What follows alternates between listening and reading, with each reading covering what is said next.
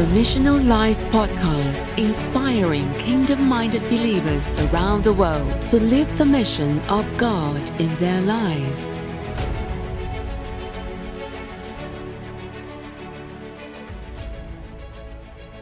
All right, welcome back to the Mission Life podcast. Today we have Dr. Jeff Myers. Dr. Jeff is one of America's most respected authorities on Christian worldview, apologetics, and leadership development.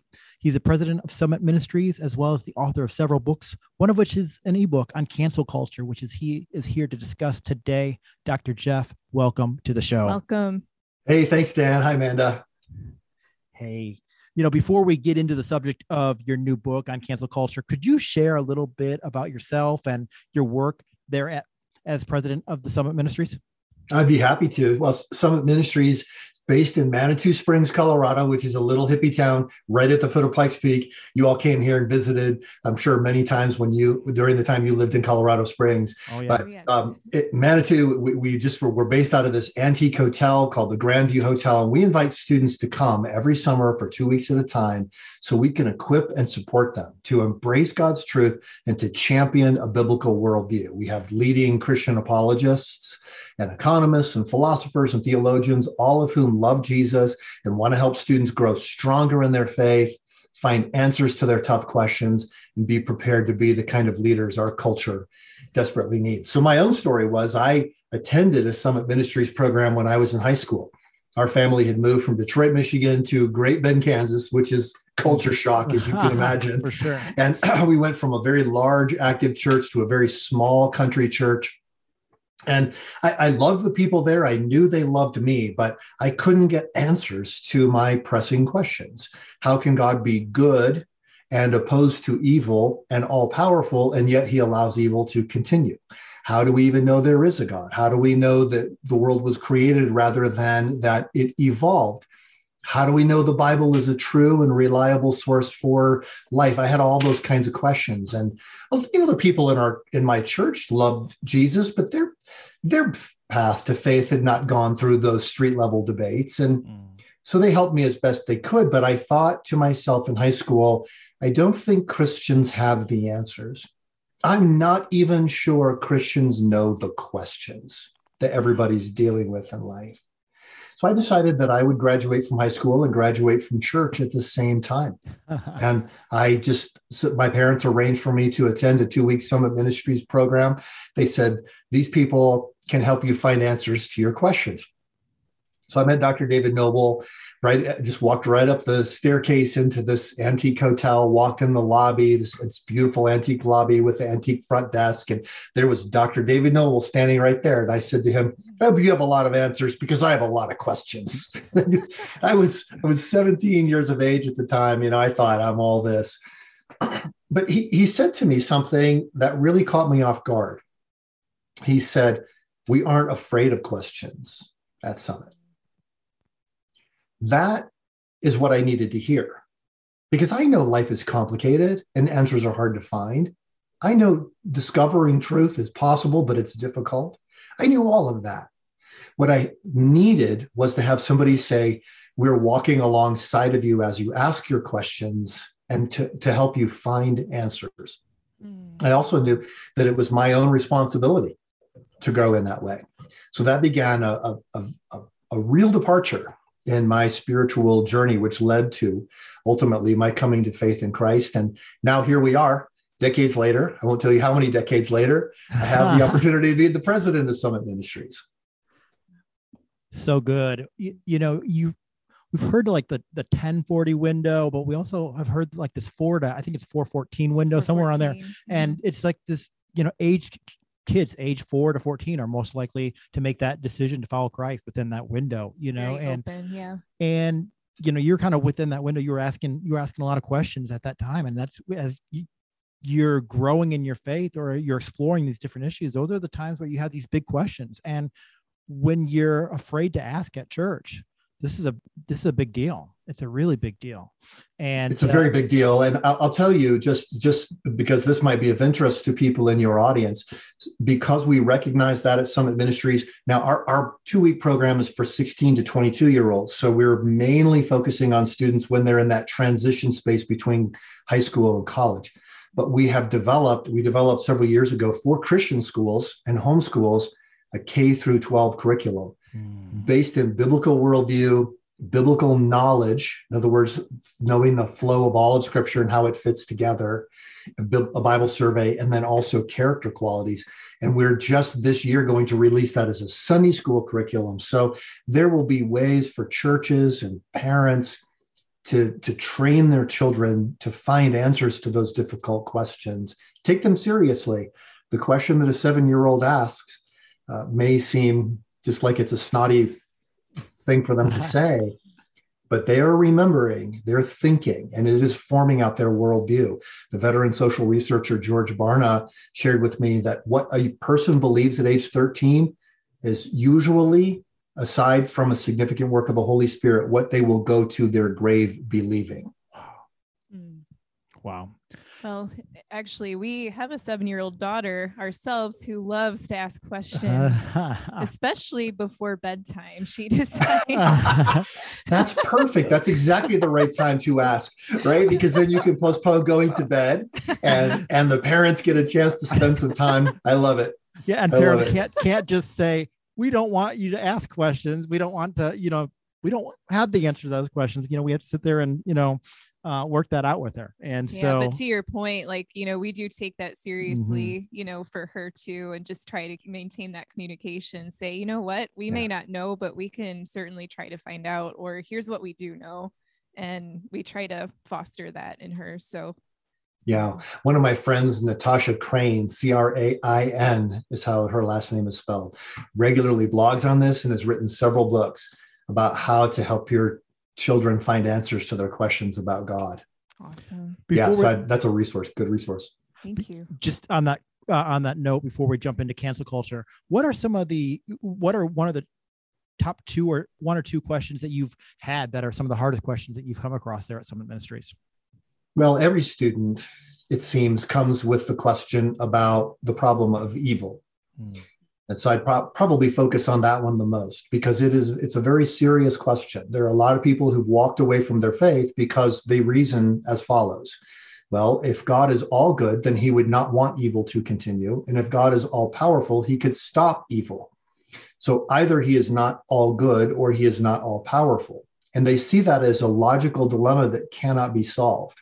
Of course, the biblical answer is that Jesus is the answer to the problem of evil uh, but it, what never occurs to people, the students I work with, is that every worldview has to answer that question. Where else are you going to turn for answers? The secular worldview says evil is meaningless because we just evolved. As Richard Dawkins says, DNA neither knows nor cares. DNA just is, and we dance to its music. The Marxist says if you kill all the rich people and all the priests, then we will have uh, evil will cease to exist. Oh, really? How did that work out for the Soviet Union and communist China? Mm-hmm. Right? Uh, the new spiritualist worldview, which is very popular in this little town where we're located in Manitou Springs, it's a little hippie town. And that worldview says that good and evil, because everything is one, good and evil are the same thing. That if you're trying to distinguish between good and evil, you're doing something that is impermissible based on what's what actually exists. There is no difference between good and evil. Are those answers any better? Are you see that's the thing that we we sometimes think, oh well, as a Christian, I'm the one taking a position. Everybody else is neutral. No, that's not true. Everybody has a religious worldview. Uh, it's just that most people have never thought it through and are able to defend their counterfeit worldview. so Christians need to be the ones prepared to give an answer for the hope that we have. There are other big questions that that students ask, but I would say that's the main one. Of course. Yeah. Wow. So as we kind of segue in from you know true you know truth into cancel culture, you know what is truth and can we can we cancel it if it's not truth you know let's kind of go that direction um so and you've who written decides if it is truth. yeah exactly yeah so you've written this book on cancel culture it's an ebook and um as someone has who has considerable expertise on the subject, how do you personally define cancel culture? Well, cancel culture started out as a, a desire to stop doing businesses with companies with which people disagree. So they don't like the business practices of a company. The most recent example is Neil Young doesn't like the business practices of Spotify mm-hmm. because they host a podcast called The Joe Rogan Experience. And he disagrees with what Joe Rogan says. And so he said, I'm going to cancel you. Um, that doesn't really hurt the company, uh, but he is completely free to do that. He's completely free to say, I don't want to do business with you anymore. However, and this is the key thing, Dan and Amanda, it's evolved into a willingness to use online fora to bully people because you disagree with their understanding of a certain issue. That's where it has gotten to be dangerous. It has become a very dangerous kind of a way to shut down the conversation where rather than opening it up. That's how I define it. Wow. Um, so tell us what are some key the key incidences that you see as kind of the beginning to drive our society towards cancel culture you know you, it was we don't like we like we don't as christians like disney we don't you know so therefore we don't shop at disney we don't like target and their practices but before that historically are there any kind of signatures in history that kind of started trending us towards that cancel culture uh, there absolutely are. The cancel culture, I, I, traced it back in preparing this ebook and, and doing the research that I've, I've, done to help our students at Summit Ministries and realized that the cancel culture really arises out of a Marxist worldview. A Marxist worldview is a set of ideas. Their ideas say that only the material world exists. There's no God, there's no Jesus, there's no Holy Spirit, no heaven, no hell. All, all that we have is here and now. There's only so much to go around so we need to divide up the pie into smaller and smaller pieces to make sure everyone has their fair share. That's the core of the Marxist worldview. But Marxism is also a, an approach to society, an approach to communication. The first person to successfully, uh, tragically, but successfully implement Marxism at a national level was Lenin in Russia. He was one of the red bolsheviks. They had a revolution. They they were able to seize control of the country. They killed all of the priests. They killed all of the the nobles. They killed all of the people they thought would be opposed to them. They even killed other communists who they thought might not be quite pure enough millions and millions and millions of people died but lenin spoke in a particularly cruel way. In fact, one of his associates said his goal was not to answer someone, but to vivisect them, which means to tear them apart, live as a living person, uh, limb to limb.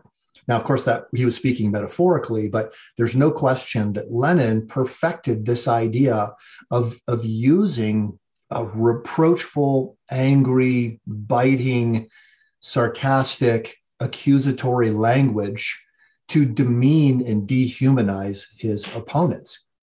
And if that sounds familiar to you, that very way of approaching society was brought into the American public life by a guy named Saul Alinsky, who wrote a book called Rules for Radicals, in which he said, and I quote, ridicule is man's most potent weapon. Mm. So at some at some point along the way, the Marxists decided that we don't want to have a dialogue with our opponents because that will simply give them a platform that they do not deserve. The goal is to shut them down so that their voice is not heard. And that is, is has become the basis of the cancel culture. And certain companies, Facebook, Twitter, and others have figured out how to monetize it in order to make themselves extremely profitable, which I think is quite ironic given its origin. So essentially, what you're saying is cancel culture comes out of almost a taking away of, a freedom of speech and and freedom of dialogue. There's no question in my mind that that's how it, it comes about. In a, in a free dialogue, you might say, well, there are two fairly distinct viewpoints, or maybe three. So we're going to get those two people or the three people on stage we're going to give them a fair shot at describing their perspective and let them engage with one another's perspectives. And then the audience can come away thinking more clearly. But the goal of the cancel culture is not for people to think more clearly, it's for people to think less. That, in other words, you remove certain thoughts from possible consideration so that those thoughts can't even be expressed anymore. If that sounds familiar, you probably remember reading George Orwell's book 1984. Mm-hmm. And there was this really bizarre scene in the book that was quite chilling where Winston, who's the main character, is being told by another uh, one of his coworkers, whose name is Syme. He said, "Don't you see the beauty of new new thought?" He said, "Because it will literally make thought crime impossible because there will be no thoughts with which to express it." The goal was not to think more clearly. The goal was to have people think less, and that could bring about transformation of society. Wow, amazing. So, who we know who is doing the canceling essentially among social media giants. Yeah. But who are those that are being canceled? Well, it, it might have, I guess it's easier for me to answer the question from the perspective of who is doing the canceling just among citizens. And it's largely 18 to 34 year olds. Okay. So it's young adults and it is largely young liberals. So Democrats admit to being more involved in the cancel culture than Republicans do, although a third of Republicans say they have engaged in the cancel culture. Uh, so you, if you look at young people who are liberals, they are the ones engaging in it the most. And it's a lot of people. 40% of Americans say they have tried to cancel someone or do something that would damage the other person or make sure they aren't hurt or ruin their reputation or get them kicked off of social media. Uh, 40% of Americans say they have participated in it, and 10% say they regularly participate in it. So it's a minority of the people, but it's created a tremendous chilling of free speech in America. The vast majority of Democrats, vast majority of independent, uh, independents, and nearly all conservatives say they have opinions they are afraid to share because they might even lose their job. Mm. So this has gotten to the place where the, it's everyday people who are being the victims of the cancel culture, not just large corporations that can handle it and don't really care whether they're losing a customer or two. Mm.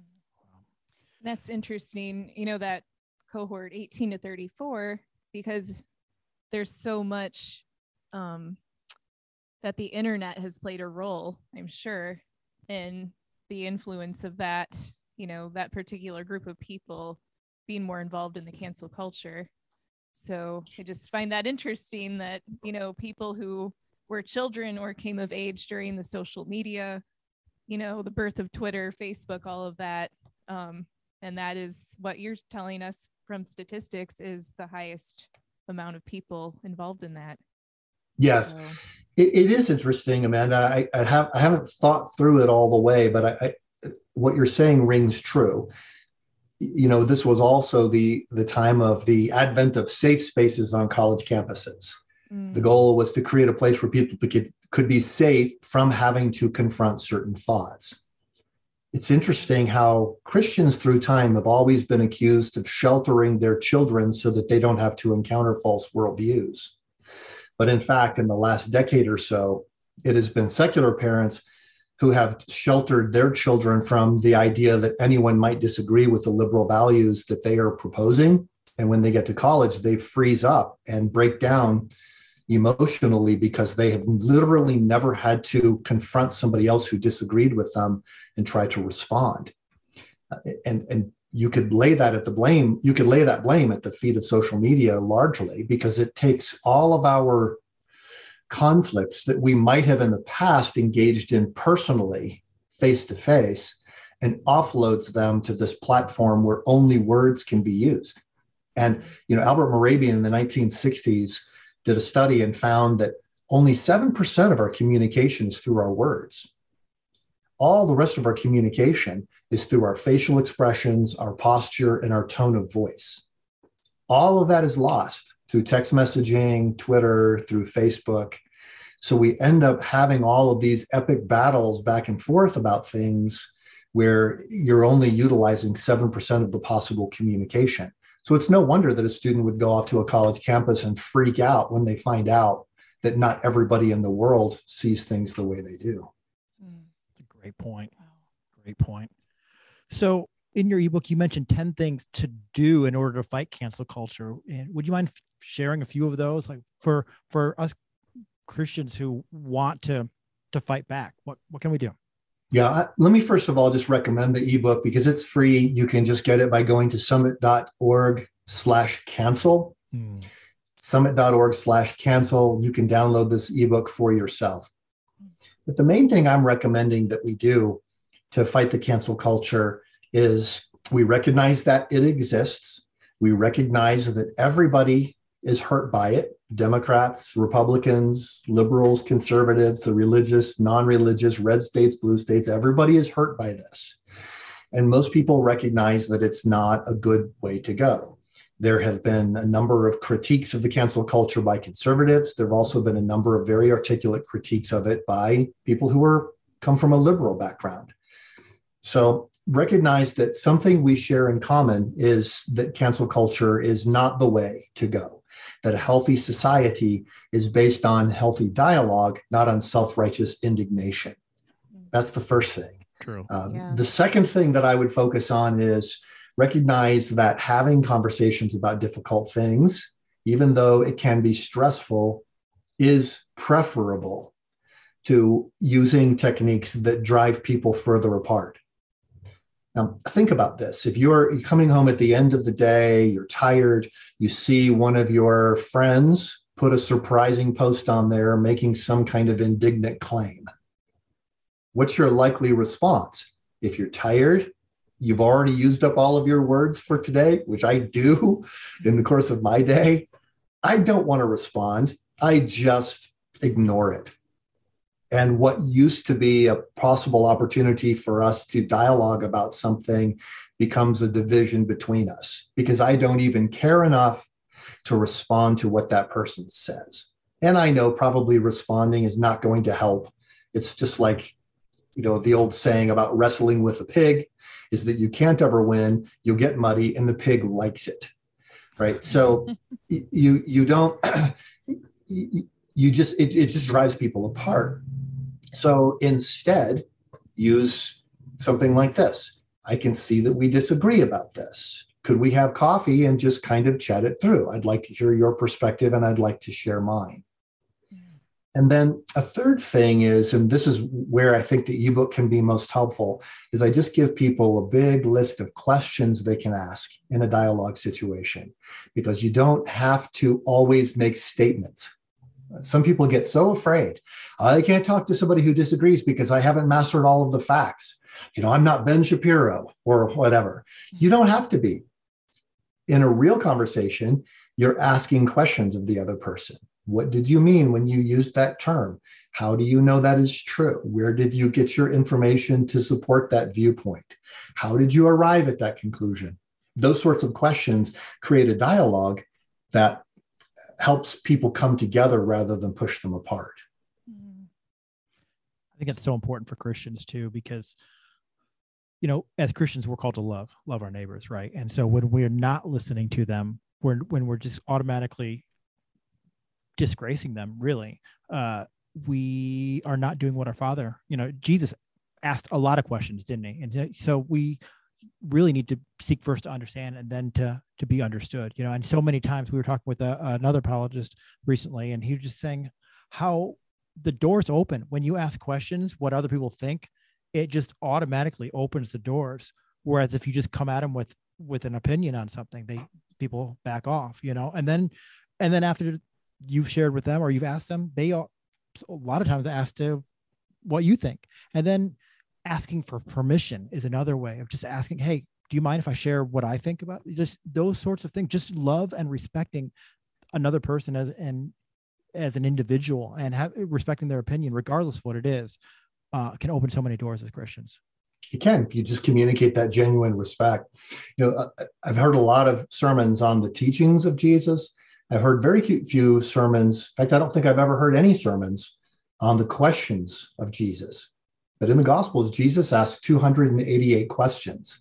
It would uh-huh. really be worthwhile to go through the Gospels and see how Jesus used questions to start conversation and invite relationship, even with people he knew would never agree with him. Mm. Great point.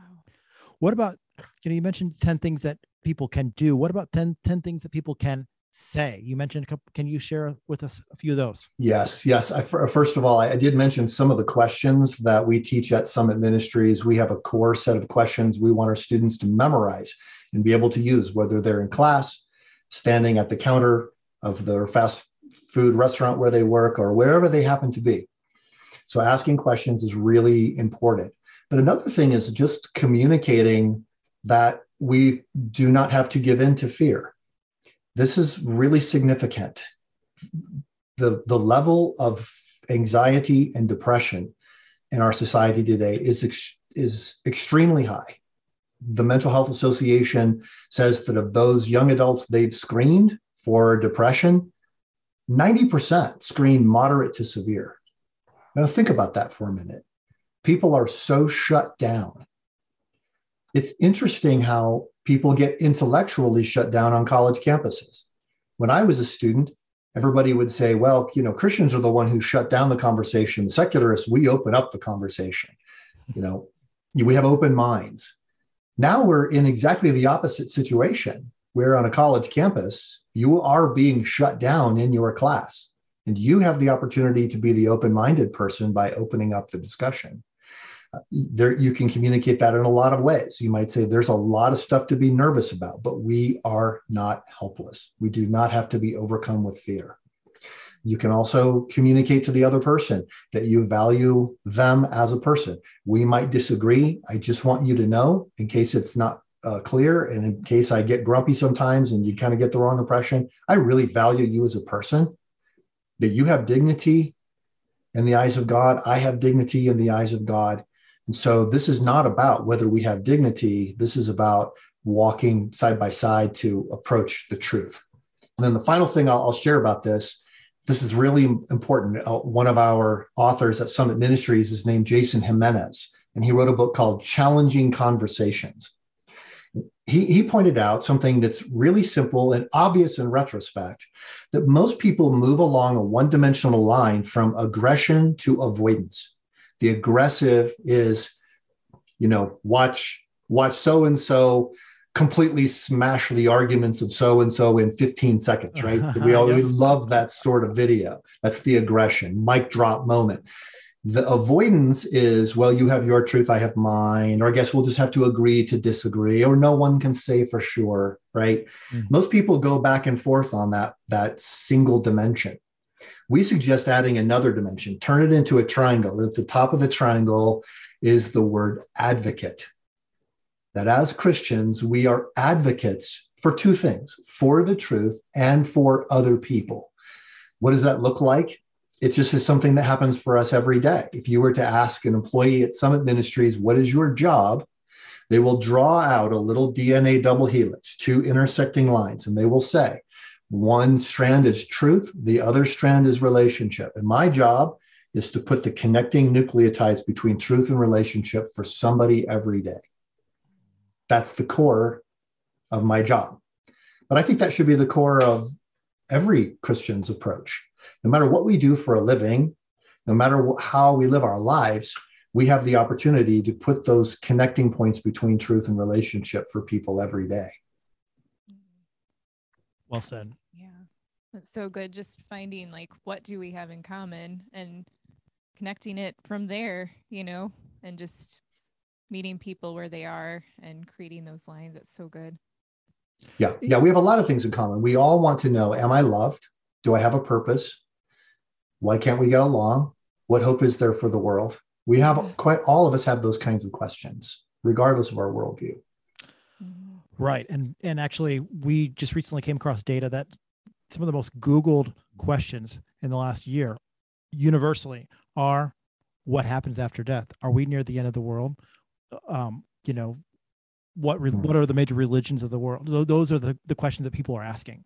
And uh, so, you know, people are dealing with this whether they voice it or whether they whether they don't so in your research did you come across any data of okay i've been i've been canceled myself now what what do people do when they have been canceled did you, did you come across any research on that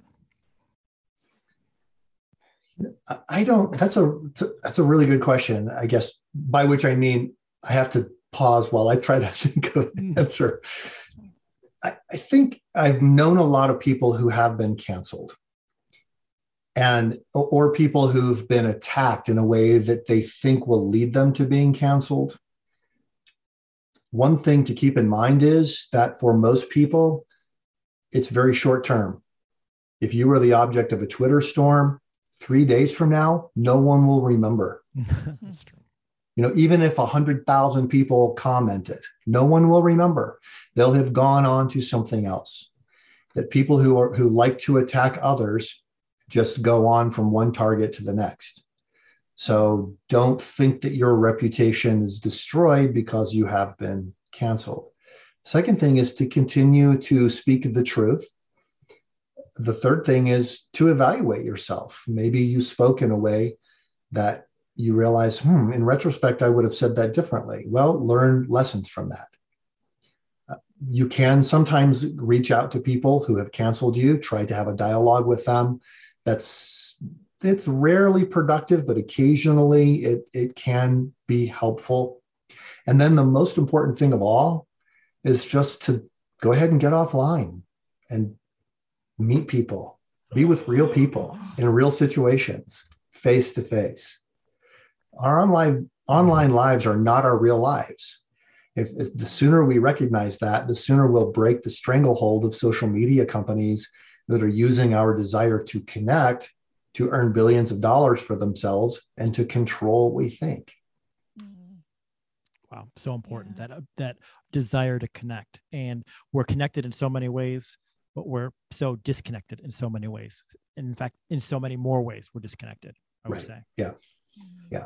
So tell us again, where can people find and download the book? And where can people connect with you and with Summit Ministries?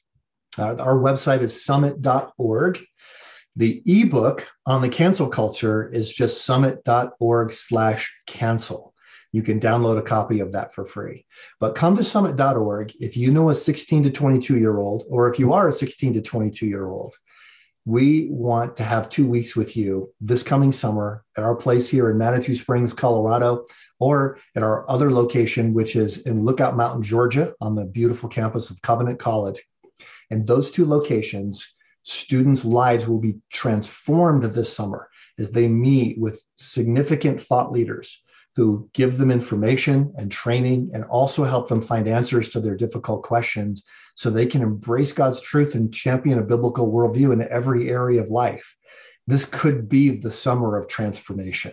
Let's not miss the opportunity. Amen. Amen. Dr. Jeff, thank you so much for being on the show. What an honor. Thank you for what you're doing for the kingdom and defending the lines of truth. Well, thanks, Dan and Amanda. Great to visit with you.